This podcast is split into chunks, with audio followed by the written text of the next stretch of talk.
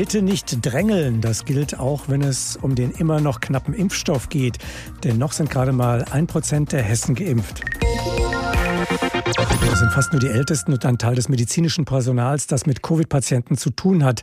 Und da lässt es dann doch hellhörig werden, wenn es Hinweise gibt auf Unregelmäßigkeiten in der Reihenfolge des Impfens. Wir haben vergangene Woche solche Hinweise aus der Region Fulda bekommen. HR-Inforeporter Volker Siefert hat das Ganze für uns recherchiert. Volker, es geht um die Präsidentin des Deutschen Roten Kreuzes in Fulda. Was wissen wir da über Sie und Ihre Corona-Impfung zur Stunde? Donata Freifrau Schenk zu Schweinsberg hat sich nach unseren Recherchen Ende Januar in Petersberg bei Fulda vorzeitig impfen lassen. Mit dabei war auch ihre Assistentin. Nach unseren Recherchen gehört sie nicht zu einer Gruppe, die in der Priorität eins oder zwei ist, also die geimpft werden müsste. Die 69-jährige Präsidentin und eben die wesentlich jüngere Assistentin der DAK-Geschäftsstelle ließen sich in einem Altenheim von einem mobilen Impfteam eben die entsprechenden Spritzen setzen. Wie kann es sein, dass das passiert? Es gibt auch eine Impfverordnung, in der eigentlich genau geregelt ist, wer wann dran ist. Nach unseren Recherchen war das möglich, weil die Altenheime im Landkreis Fulda freie Hand haben bei der Gestaltung der Listen, wen sie da draufnehmen und äh, die Impfteams, die Ärzte und ihre medizinischen Helfer diese Listen vom Kreis ausgehändigt bekommen haben, aber dann eben losgefahren sind und geimpft haben, wer da drauf steht. Da wurde auch nicht mehr kontrolliert, ob sich da jemand auf die Liste gemogelt hat oder nicht.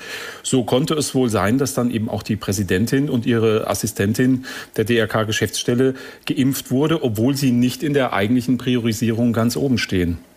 Was äh, sagt denn die DRK-Präsidentin in Fulda selbst dazu und auch der Kreisverband? Das ist interessant. Wir haben die Anfrage an den Kreisverband und auch an die Präsidentin und ihre Assistentin Anfang der Woche gestellt. Da gab es dann eine, ein Statement, das darauf abzielte, dass man aus Gründen des Datenschutzes sich dazu nicht äußern möchte. Und äh, heute Morgen, nachdem wir dann auf HR Info in die Berichterstattung eingestiegen sind mit genau diesem Fakt des Datenschutzes, zu dem man eben aus dessen äh, Gründen man eben nichts sagen möchte, kam dann eine Stellungnahme äh, der Präsidentin, in der äh, es zu lesen war, dass sie als ehrenamtliche Betreuerin in den Heimen unterwegs sei und deswegen eben auch in der Impfverordnung zu berücksichtigen sei. Also dass es eine Wandlung sozusagen von einer Nichtkommunikation hin zu einer Erklärung, die doch etwas nachgeschoben wirkt. Ja, die sie auch früher hätte ja eigentlich abgeben können, als wir nachgefragt haben. Und damit ist auch noch nicht erklärt, warum die äh, deutlich jüngere Assistentin ebenfalls geimpft worden ist. Was sagen denn die offiziellen staatlichen Stellen dazu? Also in diesem Fall der Landkreis Fulda, der im Auftrag des hessischen Innenministeriums die Impfkampagne in der Region organisiert und ja auch überwachen sollte. Wir haben eine Sprecherin des Landkreises äh, dazu befragt. Wir wollten eben auch eine Stellungnahme haben, wie sie zu dem Impfen der Präsidentin des Deutschen Roten Kreuzes in der Region stehen. Da sagte man uns aber schriftlich, dass es eben aus Gründen der Verletzung von Privatgeheimnissen dazu keine Stellungnahme geben könnte.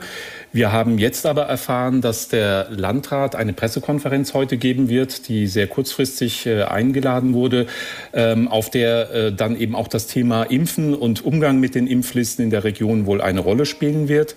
Ähm, die Präsidentin äh, des Deutschen Roten Kreuzes in Fulda wird ein Videostatement heute auch zu dem Thema geben. Das heißt also keine Möglichkeiten der Rückfragen, sondern ein vorgefertigtes Statement, das sie verbreiten wird per Video.